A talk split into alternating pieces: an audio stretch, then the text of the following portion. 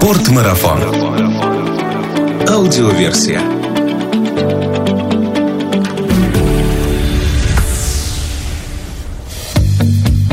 Здравствуйте, друзья! Это Артур Ахметов и «Спортмарафон. Аудиоверсия» – подкаст об активном отдыхе, снаряжении для приключений и обо всем, что с этим связано. На территории нашей страны более 110 заповедников, 56 национальных парков и 60 природных заказников. Порою, проживая в непосредственной близости от них, мы не представляем себе, как эти парки и заповедники выглядят, зачем и для чего они были созданы. Мы даже не задумываемся о том, сколько прекрасных пейзажей они хранят в своих границах и для скольких диких зверей и редких растений растений они являются сохранившимся в первозданном виде домом. Но, похоже, в ближайшем обозримом будущем в нашей стране появится человек, а может даже и целая команда, которая побывает во всех российских заповедниках и парках. И побывает там не просто с целью туризма, а в ходе полноценных экспедиций, где собираются и систематизируются данные, а также накапливаются видео и фотоматериалы для последующих выставок. Сегодня в гостях у нашего подкаста руководитель и бессменный лидер проекта «Заповедный пояс» Евгений Сыркин. Евгений, привет. Привет.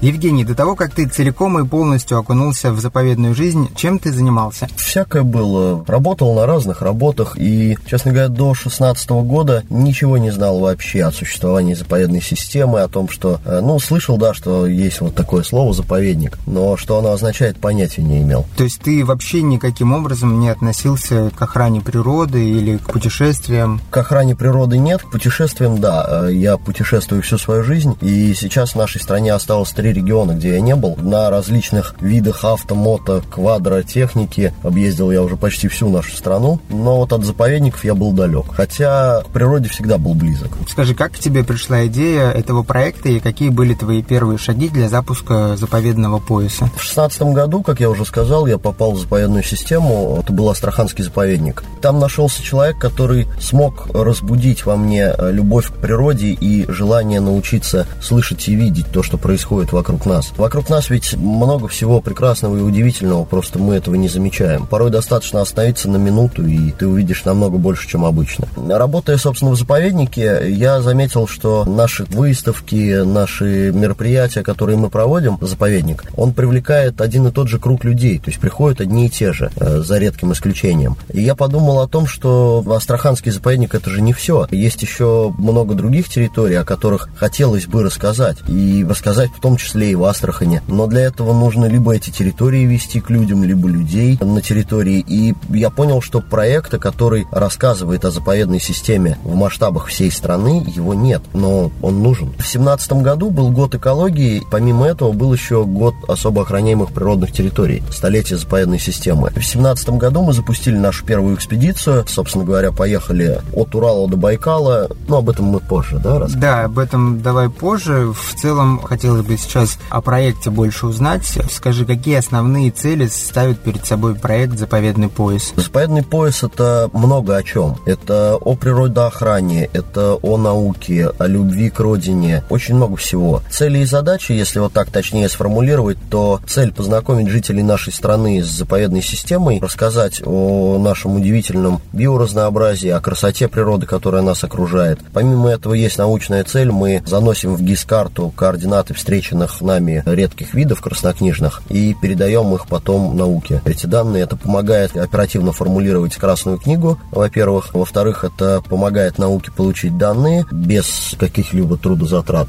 И благодаря этому наука может видеть перемещение видов, потому что зачастую мы встречаем виды нетипичные для каких-то территорий, да, то есть, например, в Башкирии встретить удода довольно сложно. Мы, бывает, встречаем его даже и севернее, чем Башкирия. И для науки, но это важные данные. А кто-то кроме вас собирает подобные данные? У меня нет такой информации. Я знаю, что заповедники собирают, но они собирают опять на своей территории. А вот, скажем так, между заповедниками есть же еще огромная страна. Вот эти данные, они нужны. Твои экспедиции, они все проходят в формате, можно сказать, автопробегов. Передвигаетесь от одной точки к другой на автомобилях, в которых путешествует команда. Так ли это? Так, но не совсем так. Например, в прошлой нашей экспедиции мы использовали, помимо автомобилей, еще квадроциклы и снегоход для радиальных вылазок. И в этом году вообще вот эта наша экспедиция, в которой мы сейчас, она планировалась как квадроциклетная, то есть должно было быть две машины и семь квадриков. Но несколько не сложилось, тоже позже расскажу почему, поэтому поехали на машинах. А так у нас есть в проекте и морская экспедиция, и снегоходная экспедиция, и на квадроциклах, разные форматы, но на транспорте. Как формируется команда экспедиции и как у тебя в команде распределяются обязанности? Команда экспедиции изначально, когда мы планировали проект, мы хотели сделать так, чтобы это не стало покатушками и между собойчиком. Мы хотели сделать так, чтобы в проекте были постоянно новые люди. Естественно, сейчас есть команда проекта, это 6-7 человек, но каждый год, когда мы анонсируем наши экспедиции, мы приглашаем к участию волонтеров и набираем людей посредством анкетирования. В этом году у нас было 2500 заявок, в прошлом году 700 заявок, в первую экспедицию около 100. И, конечно, обязанности распределяются. В экспедиции есть завхоз, есть механик, есть человек, который отвечает за закуп продуктов, есть человек, который отвечает за получение погран разрешений, всяких пропусков, разрешений на полеты и так далее и тому подобное. Есть фотографы, есть видеографы, есть пресс-секретарь, у всех свои задачи. Буквально у каждого свои задачи. Здесь сейчас вот мы находимся в Сочи, около дендропарка. На территории дендропарка сейчас 6 человек нашей команды работают с фотовыставкой. Это люди, которые отвечают за выставку. Экскурсоводы, те, кто ее ставят, собирают и так далее. Транспорт, на котором вы передвигаетесь, это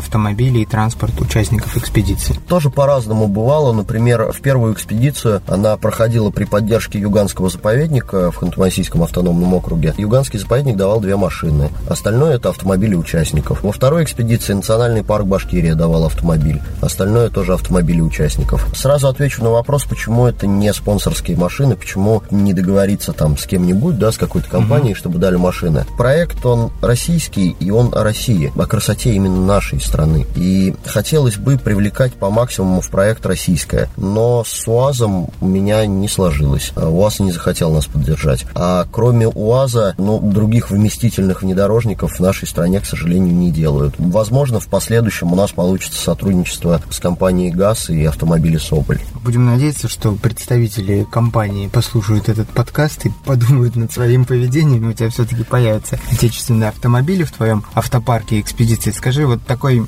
жизненный вопрос. Вы отправляетесь в экспедицию на автомобилях. Бывают ли конфликты у вас в экипаже? Возвращаясь к вопросу об обязанностях, люди же все разные есть. Есть люди такие, я их называю умиротворителями. Когда есть такой человек в коллективе, он способен сгладить любую психологическую напряженность, любые конфликты. Конечно, экспедиция длительная, когда ты находишься с одними и теми же людьми, либо в автомобиле, либо просто вот во время нахождения в заповеднике, создается некоторая психологическая напряженность. Но, во-первых, у нас довольно твердый руководитель, который не позволяет вольностей. А во-вторых, есть специально обученный человек, психолог с психологическим образованием, который видит все эти моменты заранее, мне о них сообщает, и мы их сглаживаем каким-то образом. Строгий руководитель, это ты сейчас это, имел в виду скромно это, себя, да? Это я, да. Угу, понятно. Скажи, сейчас уже вы находитесь в третьей своей экспедиции, ты чувствуешь, что проект становится именно таким, каким ты его задумал изначально? Нет, он очень сильно изменился, появляются новые цели, задачи, мы растем. Каждая новая экспедиция, она, она другая, она новая совсем, там совсем все по-другому. Есть какие-то, конечно, схожие моменты, черты, но, э, тем не менее, мы растем, и сейчас я могу сказать, что вот эта вот третья экспедиция, это уже взрослый проект.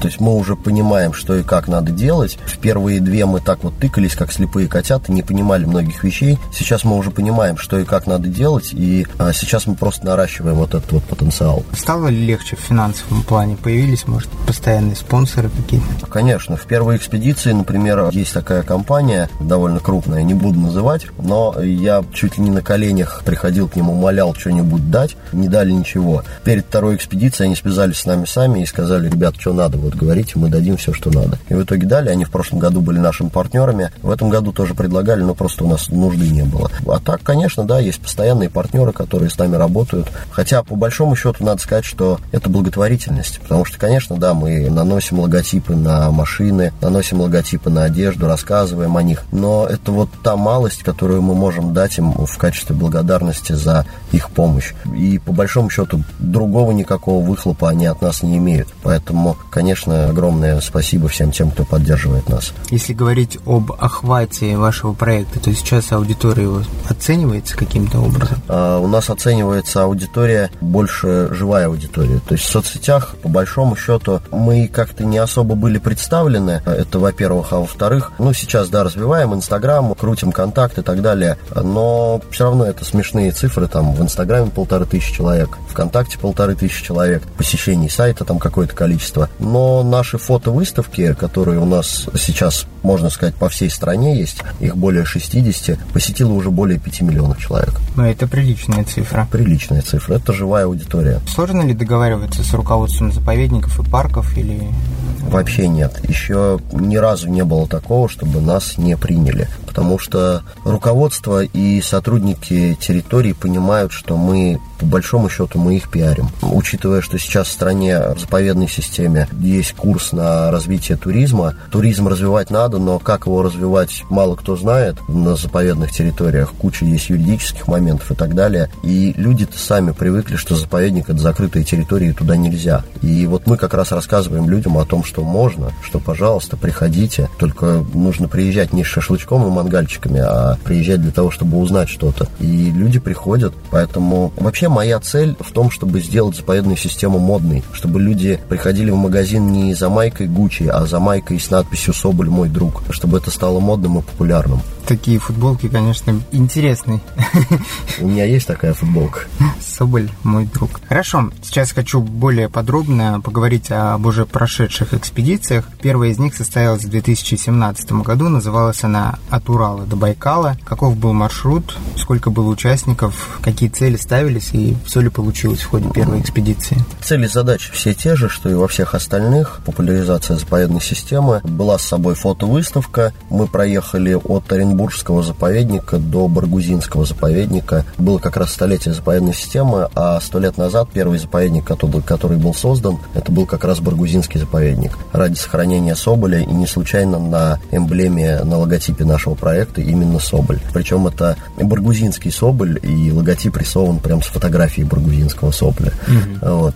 Мы проехали 19 тысяч километров за 44 дня, 5 машин, 20 человек. Колоссальное расстояние. Да, ну только так кажется. 19 тысяч километров. Да не кажется, это колоссальное расстояние. Что ты скромничаешь? К этому привыкаешь. Как проходила экспедиция? Понятно, что были какие-то представления о том, как это будет. Как в итоге получилось? Вообще, надо сказать, что экспедиция превзошла наши ожидания, и вообще проект изначально планировался как разовая акция к столетию заповедной системы. И проектом именно он стал после первой экспедиции, когда в ходе экспедиции мы получали обратную связь от сотрудников заповедной системы, от людей, которые приходили. Она дала нам понять, что проект этот нужен людям в стране. Люди хотят знать о заповедниках. Они хотят понимать, что такое природа и почему так сложно и важно ее сохранять. Сотрудники заповедной системы хотят, чтобы мы рассказывали о них, чтобы это кто-то делал.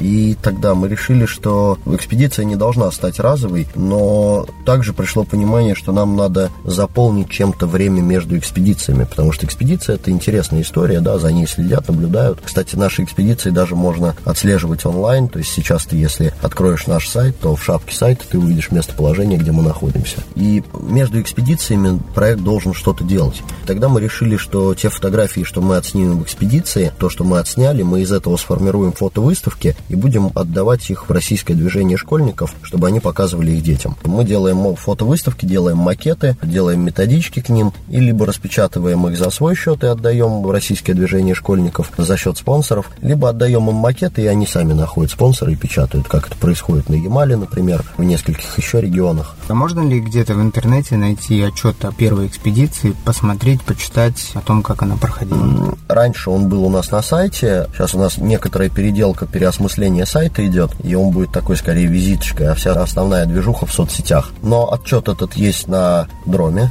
например, mm-hmm. в разделе путешествия. О нас выходила статья в трех номерах журнала «Полный привод», такой о внедорожных путешествиях mm-hmm. издания. И, в принципе, ну, в интернете легко найти, да, от Урала до Байкала отчет почитать можно. То есть искать э, лучше это на сайтах автомобильной тематики, нежели на сайтах, э, которые посвящены природе и заповедникам? В журнале Ecolife Journal были мы, но вот такого вот цельного отчета, наверное, ни у кого нет из заповедников. То есть есть короткие новости у каждого заповедника о том, что вот к нам приехали, вот от нас уехали. А вот такой вот цельной большой новости, к сожалению, нету. Это опять-таки связано с тем, что заповедная система, она, как бы каждая территория рассказывает о себе. Вторая экспедиция заповедного пояса состоялась в 2018 году. Она называлась «От Белой реки до Белого моря». Скажи, сколько участников первой экспедиции отправились с тобой во вторую?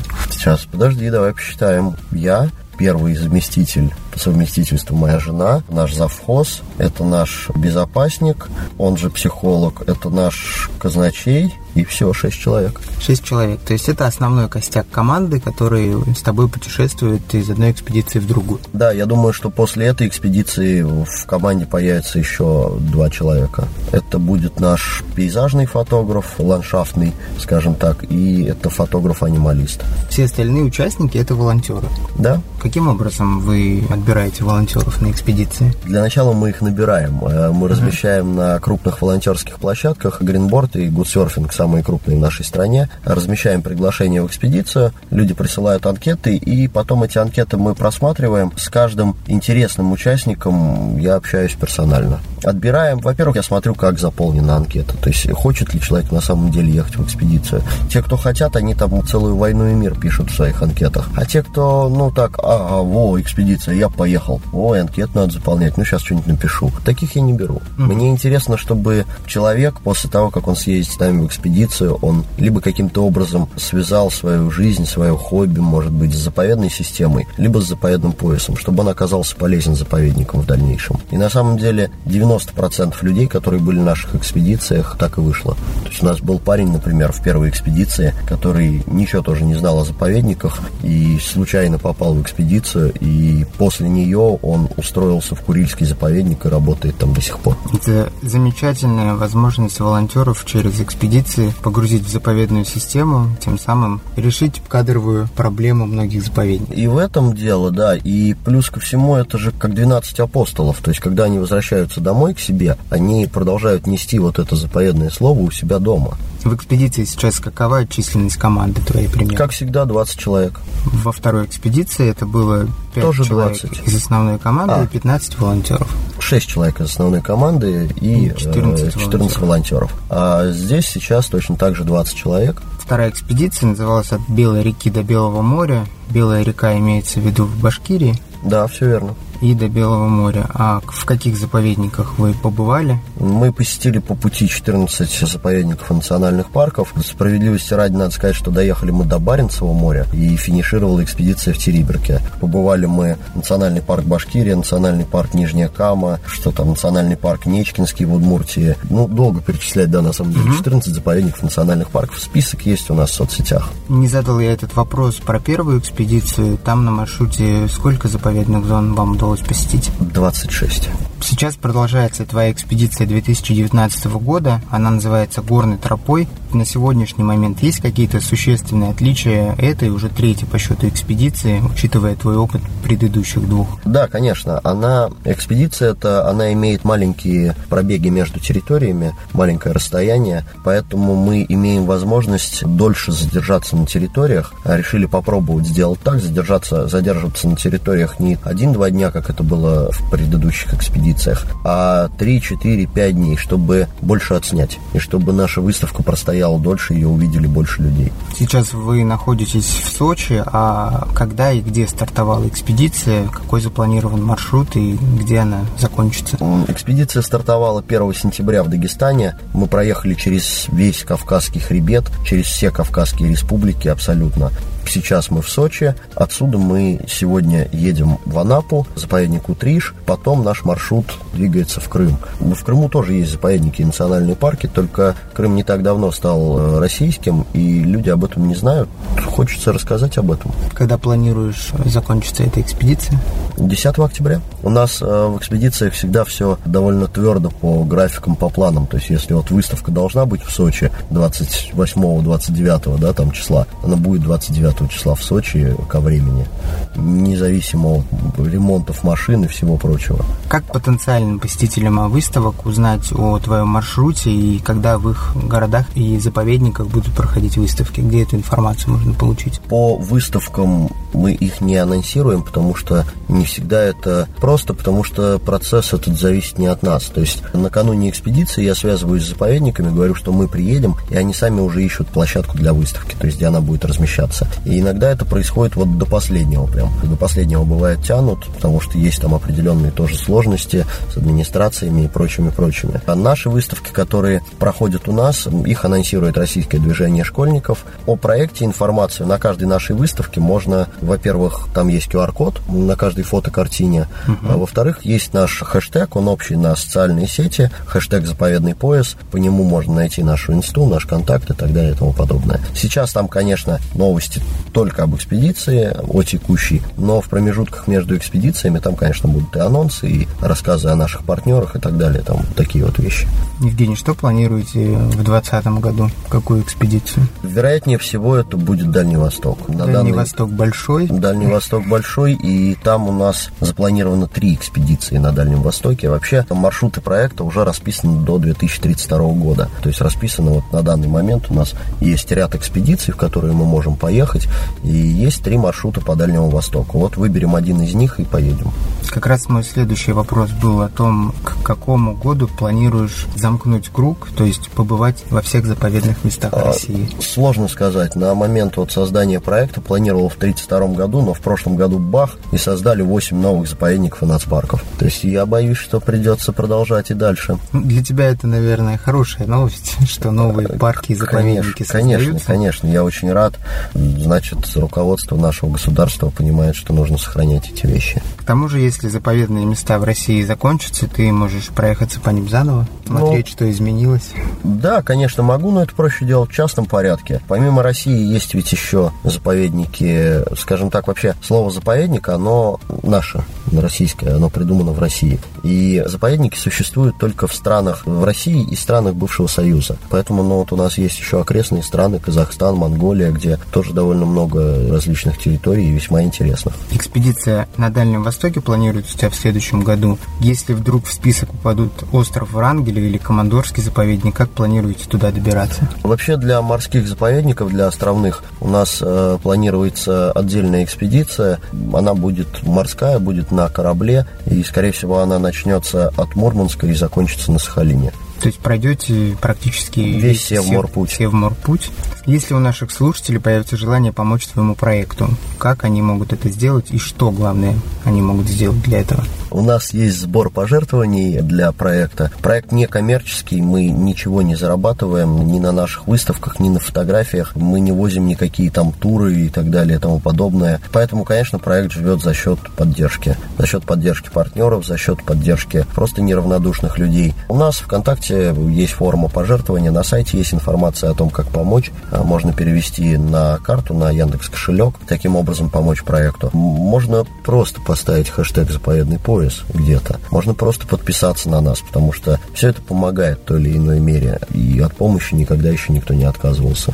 На этой ноте как раз хочу перейти к теме непосредственной помощи, но от тебя нашим слушателям, в просветительском плане. Ведь твой проект является эколого-просветительским. Евгений, на сегодняшний момент ты с командой побывал уже в более чем 40 заповедниках и национальных парках нашей страны. Не секрет, что не все заповедные места адаптированы к приему туристов на своей территории. Вот по твоему мнению, топ-5 мест, где вы уже побывали с командой, наиболее интересных и приспособленных для туризма. Ну, э, говоря откровенно, территории, на которых мы уже побывали, все-таки, наверное, более 50 даже. Топ-5 выделить э, сложно, но тем не менее, давай попробуем. В семнадцатом году с экспедицией мы были в Хакасском заповеднике. Это, э, собственно, республика Хакасия, как легко догадаться. Буквально в 15 километрах от э, столицы республики, от города Абакан, у них находится один из их участков. Там довольно интересно будет не только любителям природы, но и любителям истории, этнографии. Там есть наскальные надписи,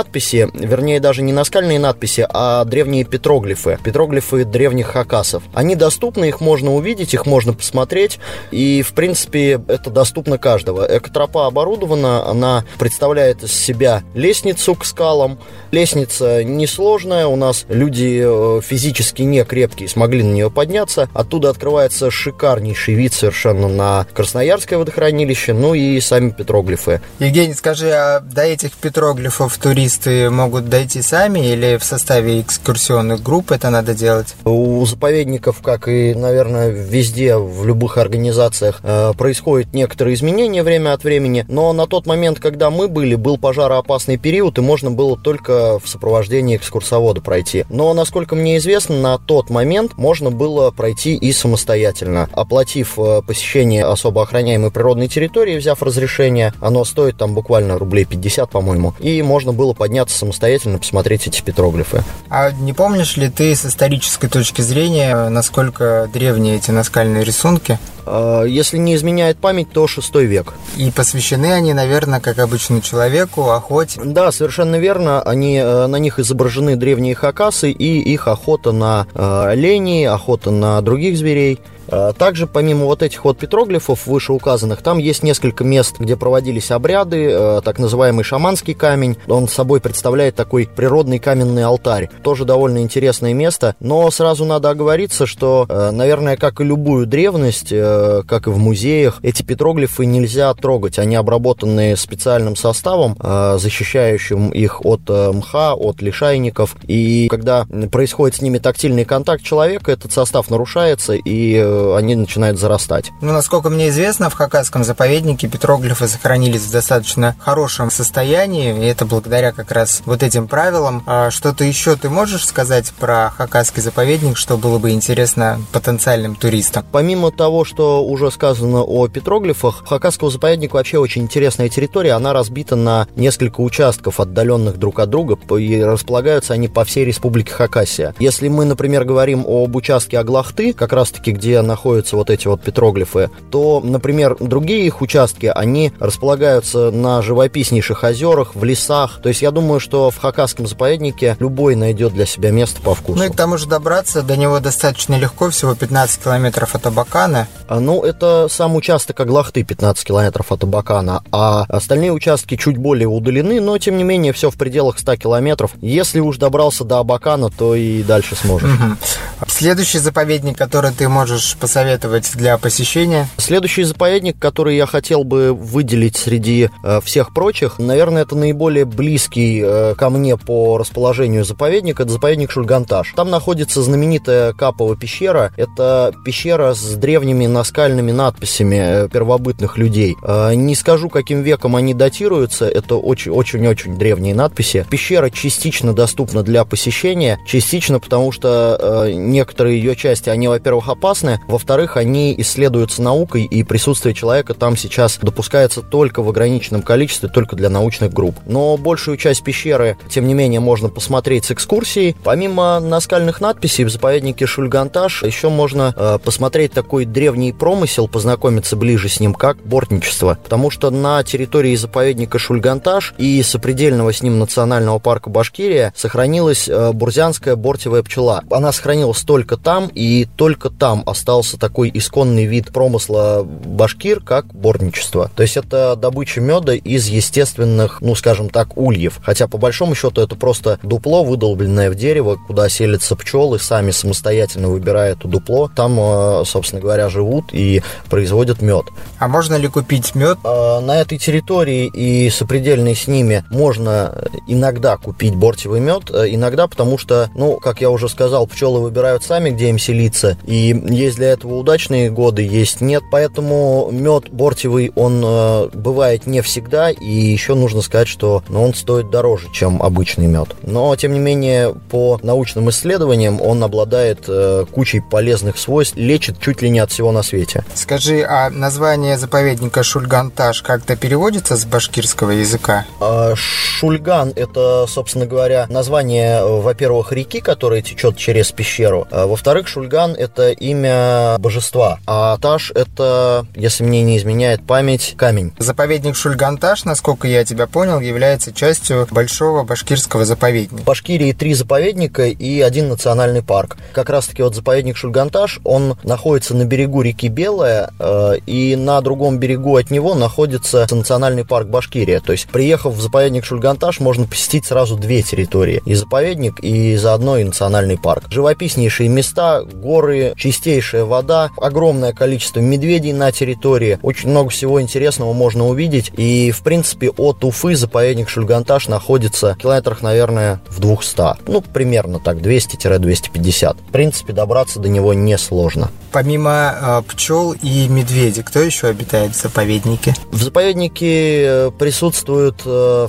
вся практически фауна, которая характерна для Южного Урала. То есть э, есть лось, есть косуля, есть глухарь, есть э, тетерев, барсук, очень много всего, куница, очень много разных видов, но подробнее об этом расскажут в Музее живой природы заповедника Шульганташ. Да, кстати, у этого заповедника красивый и интересный сайт, поэтому могут наши слушатели пройти на него и там получить более подробную информацию. Следующий в твоем списке топ-5 заповедных мест какой заповедник? Заповедник. Хотелось бы выделить заповедник, в котором мы побывали в этой экспедиции. Это Северо-Осетинский заповедник. Заповедник находится в Северной Осетии. Добраться от Владикавказа легко по асфальтированной дороге. Недолго, порядка там 50, наверное, километров до, собственно, до музея природы заповедника. И дальше на территории можно попасть на Цейский ледник. Это один из древнейших ледников Кавказа. А, интереснейшее место. Помимо этого в заповеднике оборудовано большое количество экологических троп, троп. В заповеднике можно съездить в ущелье Фиагдон, где есть шанс увидеть кавказских туров. Например, участникам нашей экспедиции посчастливилось их увидеть. И есть шанс увидеть даже зубров. Поэтому, э, ну, наверное, стоит посетить это место. Место по поистине интересное. А рядом с заповедником еще есть куча-куча интересных мест, помимо самого заповедника, интересных для туризма. Это один из древнейших некрополей Даргавс и, например, поселок Садон. Это когда-то известный такой шахтерский поселок, э, который гремел когда-то на весь Советский Союз, а потом э, шахты были закрыты, а потом еще и сошел селевой поток, и поселок сейчас практически заброшен, там живет около 30 человек, но там можно очень наглядно, так скажем, увидеть, на что способны стихии и селевой поток. Место интересное, мы э, заехали туда, посмотрели, ну, действительно стоит туда съездить. Северная Осетия – это горная страна, этот заповедник также находится, это гористый заповедник? Когда мы в нем были, мы э, жили на высоте около 1800 метров над уровнем моря. Э, да, это горный заповедник, разумеется. И если вдруг получится побывать в заповеднике и получится пообщаться с научными сотрудниками, они, кстати, чаще всего и проводят экскурсии, потому что это люди, которые больше всего знают о территории. Э, это старейшие сотрудники, которые работают давным-давно на этой территории, и уйдете оттуда, уедете оттуда э, с таким количеством новых знаний о живой природе, о которых э, раньше не могли мечтать. Еще, как мне известно, на территории этого заповедника очень много памятников истории и архитектуры. Это пещерные стоянки, городки, наскальные крепости. Удалось ли вашей экспедиции там побывать? Пещерные стоянки мы видели, но в них не были. Мы были в святилищах древних, побывали, э, собственно, в родовых башнях. Э, это как раз вот эти вот, на, как раз таки эти крепости скальные. Э, они повсеместно распространены по территории Северной Осетии, по территории Ингушетии в том числе. И в принципе, они доступны, их можно посмотреть. Надеюсь, наши слушатели, послушав твой рассказ о Северо-Стинском заповеднике, обязательно захотят там побывать. Про три мы уже сказали, и э, еще два у нас осталось. Это что за заповедники? Э, хотелось бы еще упомянуть про Астраханский заповедник. Это место, с которого я начал свою карьеру в заповедной системе. Там сейчас есть обустроенные экотропы, там есть экологические туры на поля Астраханского лотоса. Такого нельзя увидеть больше нигде нигде, только в Астраханском заповеднике. Больше того, там есть орнитологические туры, э, которые будут интересны бёрдвотчерам, орнитологам и всем любителям птиц. Э, во время массового пролета в Астраханском заповеднике собирается больше 400 видов птиц. Это поистине увлекательнейшее зрелище наблюдать за ними. Также в Астраханском заповеднике э, сейчас идет реконструкция музея природы, но я думаю, что скоро он откроется и можно будет посмотреть ту фауну и флору, которая представлена на его территории. Более 400 видов видов птиц. Наверняка же среди них есть птицы из Красной книги России. Да, огромное количество. Это, ну, вот так на вскидку, что сразу вспоминается, это орлан белохвост. Причем, наверное, в нашей стране орлана белохвоста э, больше всего именно на территории Астраханского заповедника. Э, приехав туда, его вы увидите с вероятностью в 100%. Также там есть колонии кудрявого пеликана, есть колонии колпицы, большой белой цапли, которая как раз и является символом заповедника. На пролете встречается каравайка. Э, большое количество, на самом деле большое количество птиц, которых нельзя увидеть больше, наверное, ну, либо нигде, либо в очень малом количестве мест э, можно увидеть в Астраханском заповеднике. А если вернуться к тому, с чего ты начал, а именно лотосовые поля, то примерно на какую территорию распространяется вот эта вот э, поверхность, которая усыпана цветами лотоса? Сложно сказать, потому что,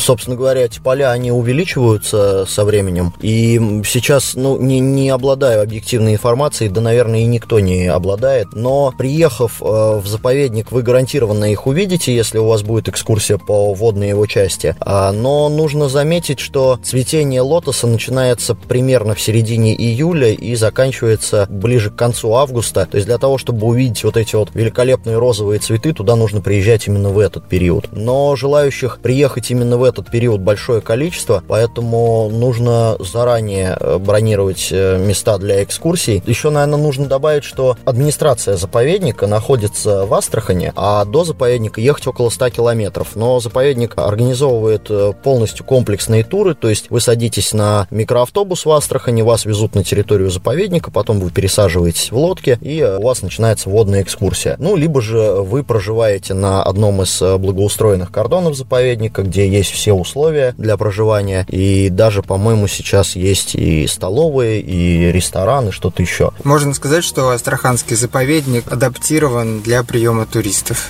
Да, все доступно, и э, любой желающий может приехать, предварительно записавшись или как-то как, каким-то образом э, договорившись с заповедником. Опять же, все подробности можно получить на сайте Астраханского заповедника. И пятый э, заповедник в нашем списке сегодня. Это заповедник Кивач. Там мы были в прошлом году с экспедицией от Белой реки до Белого моря. Он находится в 130 километрах от столицы Карелии Петрозаводска, э, в одноименном поселке Кивач. И в заповеднике Кивач есть, конечно, музей природы, э, как и во многих других. Есть обустроенные экотропы, но самое главное, что есть в заповеднике Кивач, э, наверное, самое такое вот, что можно увидеть и что точно стоит увидеть, это водопад Кивач. Это величественнейший каскад воды, прекрасное место и для размышлений, и для наблюдения за природой. Вот это, это место, которое действительно стоит посетить. У нас есть фотографии этого водопада и днем, и ночью, и с квадрокоптера, но даже лучше, чем э, посмотреть фотографии, я предлагаю у нас в социальных сетях, либо у нас на сайте посмотреть видеоролик про заповедник Кивач, который мы сделали. Это такой, э, скажем, релакс-ролик, наверное, э, в котором нет текста, нет рассказа,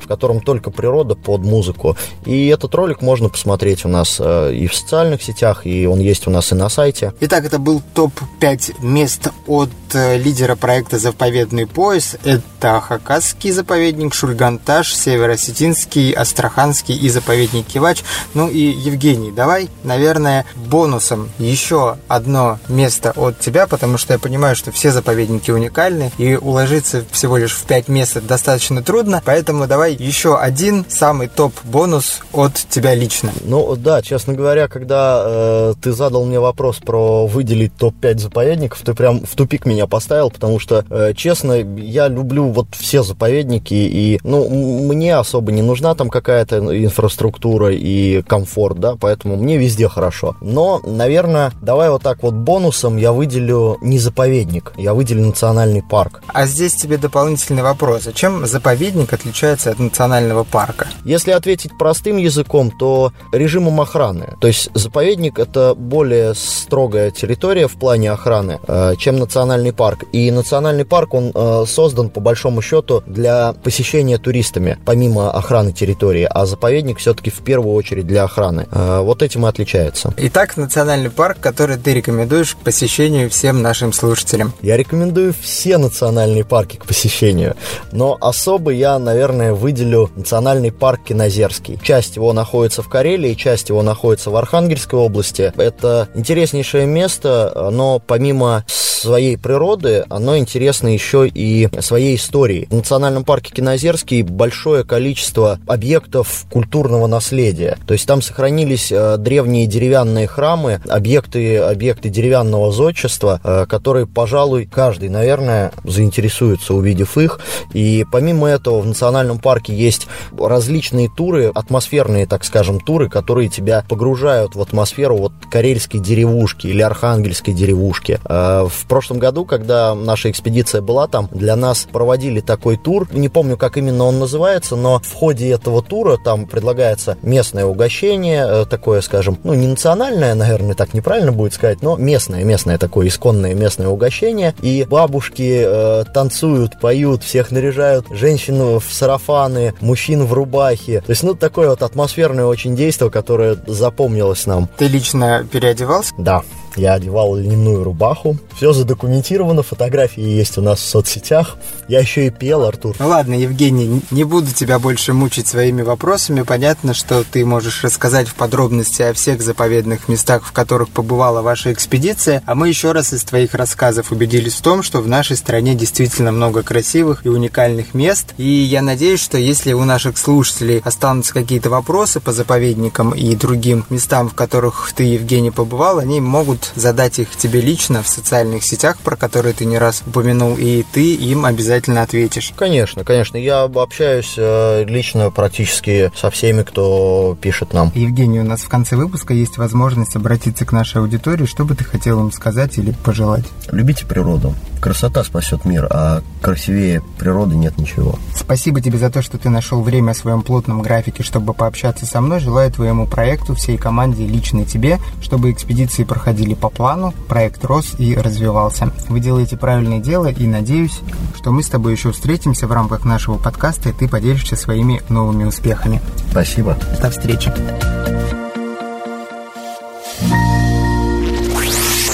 Спортмарафон. Аудиоверсия.